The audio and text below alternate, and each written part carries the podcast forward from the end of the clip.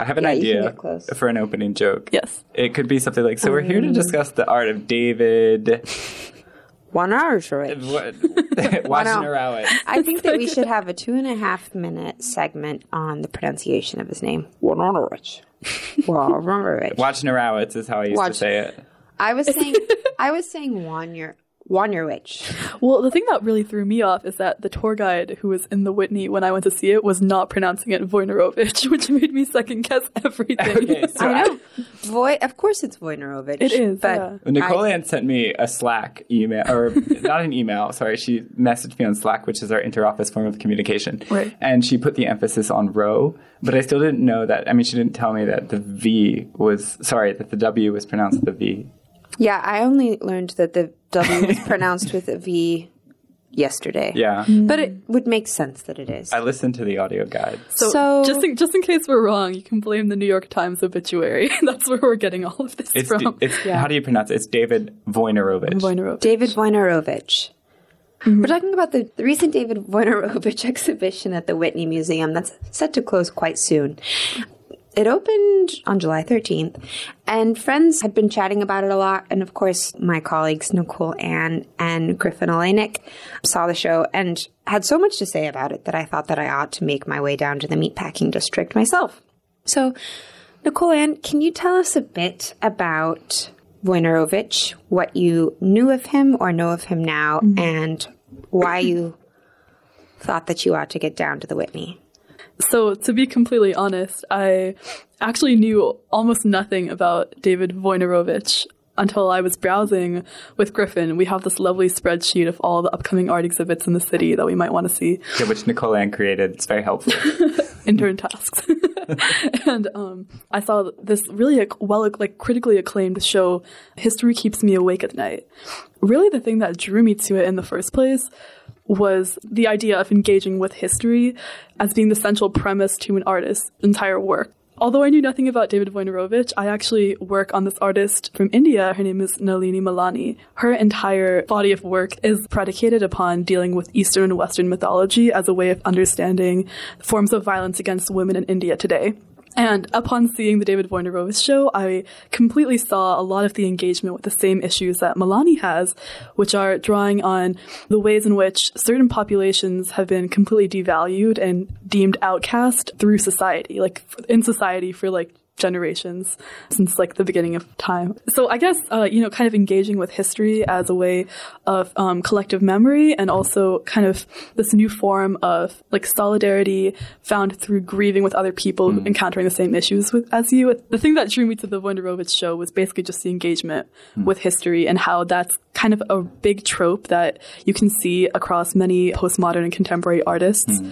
who turn to the past to create new mechanisms of healing and collective memory in the face of trauma. That seems to be entirely, or at least a large part of what David Wojnarowicz does in his work, hmm. which is incredibly diverse in the number of media that he bends across. This seems to be the central theme of looking to what has happened in the past to understanding our contemporary moment. Hmm. It's it became evident over the course of sort of walking through the exhibition, which is organized sequentially, that he did start out as a writer. Like though text doesn't appear in every work, every work is completely packed full of symbolism, and each either series or piece sort of has its own narrative. We're not looking at just straight collage. We're not looking at assemblage. We're not looking at painting. We're looking at like a narrative on a piece, uh, or at least I thought so. Like, especially in the people people paintings, the like the paintings that had really small images within the larger image. Your point about him working in many forms of media, I think, is one of the things that made the exhibition so exciting. Mm-hmm. Can you say a little bit about, if you could suppose, what it must have been like for him to be making this work in the moment with the judgment, pressure, scrutiny, also deep sense of grief that he must have been experiencing so many of his friends passing away because of the AIDS crisis. I think that because this is 30 years later and because we understood the way AIDS ravaged the New York art scene in the 80s, we bring a set of presuppositions onto the work. But I wonder how different it must have been to be engaging with this work in the moment. Mm. Wojnarowicz was facing tremendous stakes in like creating this work, and you can almost see that in like the rapidity with which he transitions between different styles of media. Like, it's almost like he has this urgency, this message that he's not quite sure how to perfectly capture. So he tries out all these different ways of trying to get it across. There's a huge sense of experiment going on. Exactly. Yeah. There's like a very. And there's the excitement of experimentation. But you know, the thing that strikes me most about the experimentation found in his work is that it's much less um, like a lot of artists who are contemporary who are doing it just to be cutting edge. In fact, David Wojnarowicz, like you get the sense that he doesn't really care about his identity as an artist that much. It's more that he feels like he has this message that he urgently just needs to convey. I think there is like de- definitive proof of this um, sort of rejection of any sort of label as like a groundbreaking artist in that when he was included in the Whitney's 1985 biennial, his biographer, Cynthia Carr, met him and congratulated him for this prestigious honor. You know, any artist's dream would be to be included in such a prestigious biennial. Instead, he scowled and he said he hated the art world. And he had this one line that Cynthia Carr says is an exact quote, which is that if I were straight, I'd move to a small town right now and get a job in a gas station. So it's not that he wanted to be an artist. He was much more motivated by the fact that his friends were dying, like you said, mm-hmm. Meaghan, and like he was watching this crisis unfold before his eyes. Mm. And he was just so frustrated by the apathy of government. And even before it, like his work takes a definitive turn towards almost exclusively dealing with the AIDS crisis or the AIDS epidemic, you see this frustration he has just with these larger institutions. Like it's with institutional injustice, with, with like systemic discrimination, with this theme of like kind of disowning like the little guy, like looking looking down on people who um, maybe don't have the same access to agency and power as you do. That continues throughout history. It's not just it's not exclusive to the AIDS crisis at all. Yeah. Griffin, can you tell us a little bit about David Wojnarowicz's upbringing? Sure. He died young. He died at age 37. So he'd only actually been an artist for about 20 years. And before that, he was born, I think, in either New York City or the suburbs of New York City in New Jersey. And his childhood was incredibly troubled. He had an absent father, an abusive mother. He left home early, was not quite addicted to drugs, though did experiment heavily with drugs, had also been a sex worker in lower Manhattan, which is kind of where he found himself in that milieu. In the 1980s, he started producing art. They worked for about 20 years, had gone through a number of aesthetic styles, had made important contacts in the art world, mm. especially with the photographer Peter Hujar. But then towards the end of his life, he gets deeply involved in activism, becomes, you know, an advocate for the gay rights movement. So it's really this, this interesting trajectory, this arc that that the Whitney show traces. History keeps me awake at night. Just gives us a, a good taste of his life, what it was like. It begins with his earliest experimentation with photography. It takes us through his brief musical career, uh, his, his, Oh, yeah. his work as a stencil artist, his foray into mask making. So he has a set of alien masks that he creates. He, he, you know, kind of jams stuff together from objects that he finds gets back into photography uh, where he meets Peter Hujar, who gets him into painting. So he starts painting a lot, continues sculpting, and then he, he makes his way into activism. So it really draws this, this circle of um, he had a message that he wanted to communicate. The show does a great job of getting that out. That was excellent. that was a very good overview. Um, Could you tell us, Nicole Ann, there's been some controversy about the show at the same time that it's it's been lauded by you know mm-hmm. every publication we can think of. It's not been without No. controversy. You're right. There, there has been a little bit of backlash to the way that the Whitney curated and displayed the specific show, and that the organization ACT UP, which is an acronym for AIDS Coalition to Unleash Power, actually staged a protest at the exhibition, suggesting that the Whitney failed to really connect this retrospective or this show, whatever you want to call it, to the current ongoing mm. HIV/AIDS epidemic.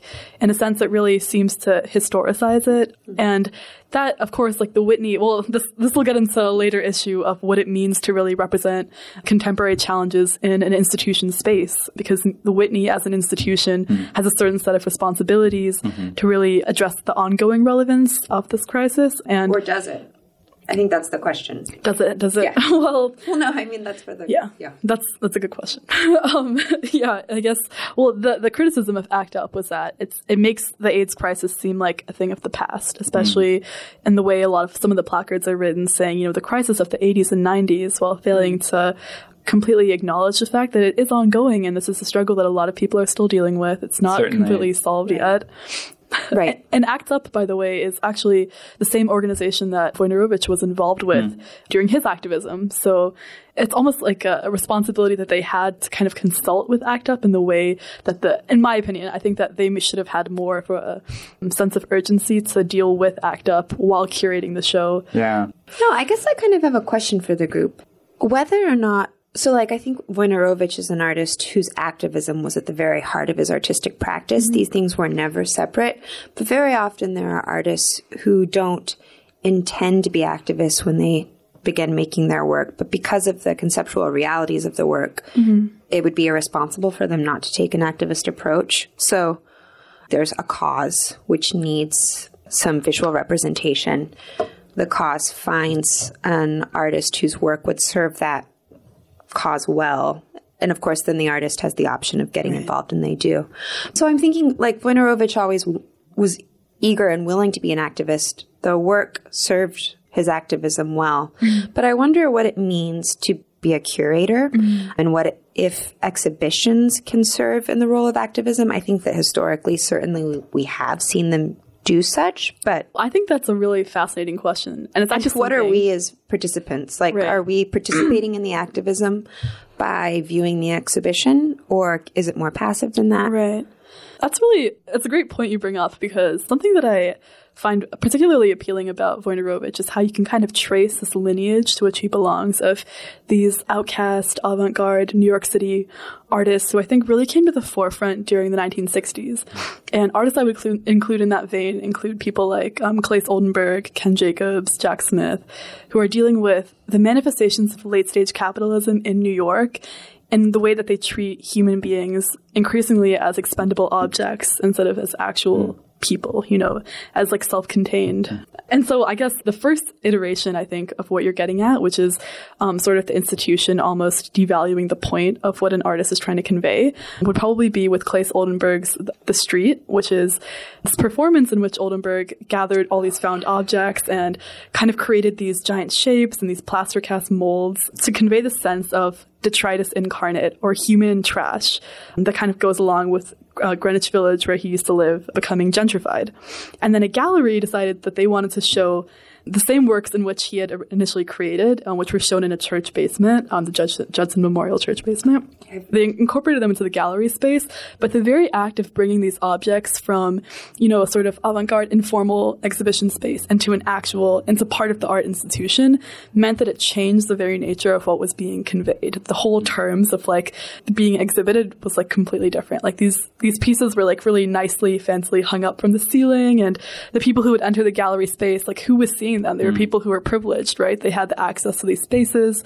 They weren't necessarily the same detritus incarnate mm-hmm. that Claes Oldenburg was really producing these works for. That's what I found so interesting also about the Wojnarowicz exhibit mm-hmm. was that, I mean, in my view, the curators sort of foregrounded the artist's relationship to the place where he worked, which was right. which was the meatpacking district. Right. You know, when Wojnarowicz was working there, it was Skid Row. There were abandoned warehouses along the Hudson River where artists, drug dealers, uh, pimps, prostitutes, people would sort of gather. There was frequent violence. And the show foregrounds this. Now, the meatpacking district, where the, the Whitney building currently stands, is one of the wealthiest, most posh neighborhoods of Manhattan. And so, one of Wojnarowicz's central concerns, which was the rising tide of capitalism, he, he would, you know, would often look down at lower Manhattan at the skyscrapers, including the World Trade Center, which still stood, mm. and he would feel this great sense of fear. So many of his works talk about U.S. militarism and imperialism, the the drama of manifest destiny in the U.S. And he saw that happening in Lower Manhattan. Right. And so the Whitney, it's so, so interesting. Building itself kind of makes you, or doesn't make you, but invites you to go out on its terraces outside and look at, at the things that are surrounding you. So, you know, you see the expensive condos, right. you see the people sitting inside of their expensive condos, and you're like, he was right. like, you know, yeah. capitalism really is kind of taking over. And it, it's, you right. know, the only people who could afford to be artists uh, in the meat, meatpacking district now are, you know, basically nobody. Yeah. So it's, yeah, it's interesting. I think the Whitney is very much aware that it's privileged museum and a privileged space with an endowment, et cetera, but it has this real duty uh, to speak to the concerns of now And that, that's what struck me so much about this exhibit. I think we were texting with each other and we were saying, oh my God, you have to go and see this. This is the greatest thing I've ever seen. Right. So I'm wondering, Nicole, do you have a favorite piece of his from the show or a favorite section of the show? That you could talk about? I absolutely do. I think that the room I found the most moving in the show was sort of the culminating room, like the last part of the fifth floor, in which all of these works that kind of were created right before leading up to the artist's death were exhibited. And it's almost as if after experimenting with so many different styles, he was able to find the perfect blend mm. of what worked best for him. Mm-hmm. And a lot of the works in this room are kind of going back to his roots, like you mentioned earlier, um, silver gelatin prints, mm. superimposed with text that he wrote. So he kind of also returns to his origins as a writer, mm. not so much a visual artist. And the work I liked in particular was a gelatin silver print called What is This Little Guy's Job in the World? And it's from 1990. It was created two years before Wojnarowicz would die, perhaps a little bit less than two years. It's a really striking image. I'll try to, I'll do my best to give a visual analysis for our listeners. The majority of the frame is taken up by a hand in which just the tiny space between um, the thumb and like the index finger lies a small, tiny like frog. I'm not even sure. I think it is a frog, but it's like I yeah, think it's a frog. I think yeah. it's yeah, I don't think it's a composite of a photo. I think no. it's just a photo of a frog. No, but it's like a tree frog, like incredibly, yeah. like it's like Abs- you know, tiny. the size of a thumbnail. Yeah, yeah, absolutely tiny, and it's it's like reaching out almost as if it's about. It's like looking over the edge of its holder's thumb, like it's, it's like it wants to jump off, but mm. it can't. And I found the text. Would you like on, to read the text, Griffin? Sure. Yeah, it's got a text in the upper right hand corner of the frame. And Wojnarowicz himself was a he yeah. was a mm-hmm. writer, as you mentioned, Nicole. And, right. You know, I think he's a great writer. But so let me just let me give it a chance, a, a shot. It reads, "What is this little guy's job in the world? If this little guy dies, does the world know? Does the world feel this? Does something get displaced? If this little guy dies, does the world get a little lighter? Does the planet rotate a little faster? If this little guy dies without his body to shift the currents of air, does the air flow perceptibly faster? What shifts if this little guy dies? Do people speak language a little bit differently? If this little guy dies, does some little kid somewhere wake up with a bad dream? Does an almost imperceptible link in the chain snap? Will civilization stumble? Oh, so it's quite moving. Yeah, yeah, it's it's incredibly moving and it's incantatory in its repetitions. Yeah, and the way that you know I think the context of this being one of Wojnarowicz's last works, you know, created leading up to his death, or the years leading up to his death, makes us realize that in a lot of his works, he was actually meditating on his own smallness, mm. on this deep cognizance he had of his own humility and mm. his own almost ir- like irrelevance in the grand scheme of things, mm-hmm. the great order of things.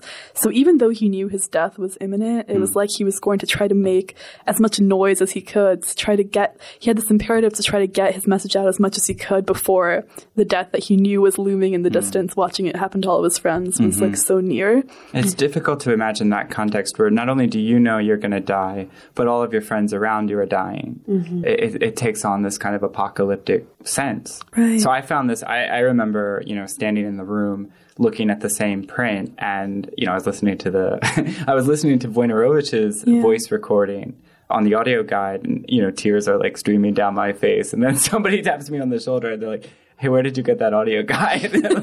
like, so, uh, but it's incredible. It's like, uh, you know, he was this almost like a prophet the um, the recording of the performance piece that he did that upset so many people was deeply moving. I forget how it finally ends, but I, it's very escalating. Like it starts mm-hmm. off kind of like recounting his ills and transgressions. Mm-hmm. And like systemic problems, and then he like personalizes it. Maybe we, we can pull the work at some point for people to see. But I think it ends with him saying something like a sense of grief, a sense of anger, like this rebellious streak that he had mm. must have been motivating his practice Definitely. at the time. Mm. But certainly it was almost like he was trying to like exercise some of the loss that he had to have been yes. experiencing and all of the subjugation that he had been experiencing, yes. some of these oppositional groups. Mm. So you've mentioned a little bit about how ACT UP, the organization that he had been involved with, had some misgivings about the exhibition. Can you talk a little bit about how the religious right of the late 80s received his work. some of the pushback that he received from his work. And then can you maybe flip their pushback and tell us a little bit how perhaps religious folks who who who are uncomfortable seeing images of Christ defaced, how they might encounter his work. I'm imagining like going to this exhibition with my some of my my parents and my friends, and they would probably be troubled and sort of hurt by representations of Christ in his work. But I think that's because they're seeking to subjugate Wojnarowicz to like their own way of being in the world instead of understanding how he had to have been in the world. Right. And, and I very much I think of the uh, talking about one of his early collages that he caught a lot of heat for of, that shows Christ um, shooting up. I think about that work. He said. Certainly, the life of the drug addict is the life of the sinner, the life of the modern sinner, and Christ came to identify with sinners. So, yeah, can you maybe help someone with a religious sensibility understand how they should make room for his work? No, certainly that's a big concern. In fact, when I saw this collage, it's entitled Untitled Genet after Versailles, and it's from 1979, so it's one of his earlier pieces. Before reading the placard next to it, I was met with like shock. like I didn't, I mean, it was one of the earlier pieces in the show, and it basically shows the writer Genet kind of like depicted as a saint with like a glowing orb behind his head. And in the background, you have an image of Christ looking sort of crazed. His eyes are rolling back in his head, and he has a needle coming out of his arm. And it's almost as if he's looking up towards some light, and you can tell that it's um, a depiction of Christ like shooting up, like uh, as a drug addict.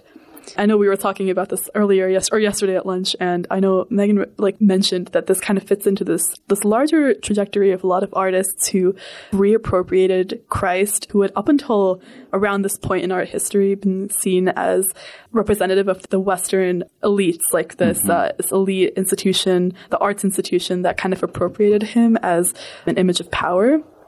But with artists like David Wojnarowicz showing Christ as a sinner, a drug addict, he kind of goes back, in my opinion, to Christ's roots. And there's this artist I really like, Francis Souza, who has this line in his autobiographical piece that I think really fits in well with what Wojnarowicz was trying to say, which is that the Western Christian world has never understood the truly oriental dictum of Christ.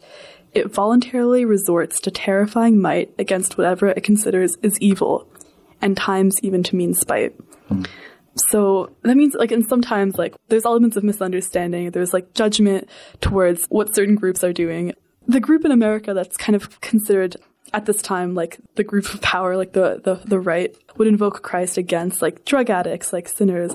But by, Homosexuals. yeah, homosexuals, exactly, like prostitutes. Yeah, and that of was something that Wojnarowicz himself faced, right? Right. So he mentions in one of his pieces the, the parishioners standing out St. Patrick's Cathedral in New York on Fifth Avenue chanting, You won't be here next year because you'll be dead. Right. You know? And so I- the hatred that he had to contend with, even in the Catholic Church in which he was raised.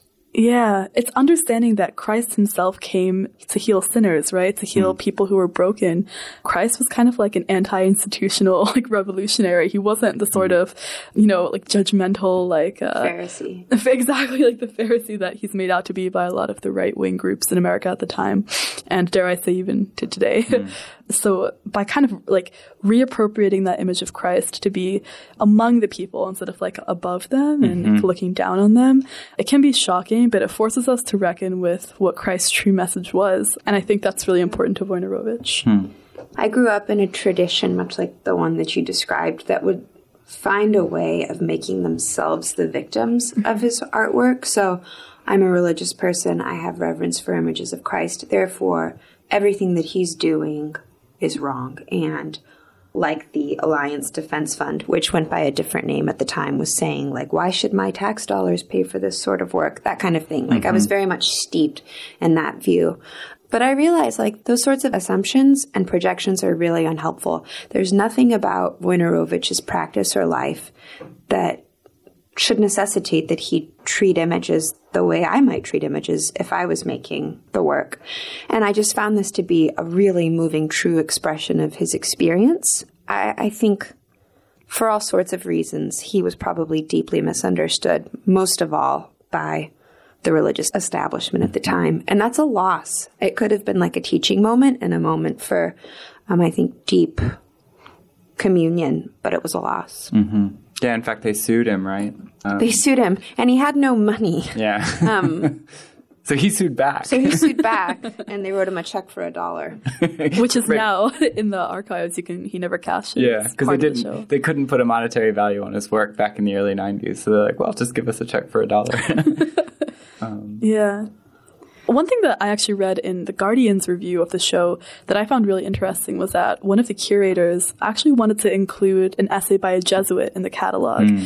And it's because he kind of situates Wojnarowicz in this tradition of what he calls secular Catholicism. And other artists that he places in that mm. vein are like Nan Goldin, right? Mm. Where they come from a, like a Catholic background and their work can be seen as attacking the church, but actually it comes from like a more genetic, like sort of empathetic understanding of what spirituality is. Mm. It's caring for like the outcast. It's caring for the least in society. And there are so many Bible verses you can use to back Yeah. this up. It's the idea of like Christ taking on like the sins of the world, and to do that, he actually has to engage with it, not sort of look look up from it from in like a removed sense. And the line in the Guardian review that I I found really relevant was that what would Christ be doing today about our refugees, right? What would he be doing about Betsy DeVos? So Wojnarowicz was going beyond like the idea of a sort of um, narrow view of pious but removed Christianity or Catholicism, and going to the roots, like to the gritty, like the dirty, like what it means to actually to really care for somebody where they're at. Yeah, and he had such a sacramental worldview, and that just comes through in the symbols that he chooses, the way he engages, even the the classical Western artistic canon, which he critiques, right? Right. But but he takes, you know, for example, the the famous torso of Saint Sebastian pierced with arrows. This famous image That is by such a good work. yeah, by the Italian painter Guido Reni. But he puts it uh, repeatedly in his work as an example of beautiful male erotic desire. I thought that was so interesting that he he, reappro- he appropriates in, a way. It, it, is his to appro- appropriate because he is Catholic. He's just taking his own tradition. But yeah, uh, this way that he has of um, valorizing male desire, uh, homosexual desire, which is this thing that you know Catholicism to this day, as, as we've seen, rigorously excludes. He, he wants to say, well, no, actually, there's something very beautiful about observing the human body, not in a sick or sordid way, but in a deeply reverent, grace-filled way. I thought that was so interesting how he, he uses the tradition in a way to critique the tradition, which is what the church's best theologians do, right? That's what that's what Catholic theology is. Right. But he kind of reminds me of uh, Kurt Cobain. Uh, and I said this at lunch the other day. But in the same way that Kurt Cobain was able to speak really eloquently of his own kind of inner demons and passions and desires with a kind of raw, unstudied language.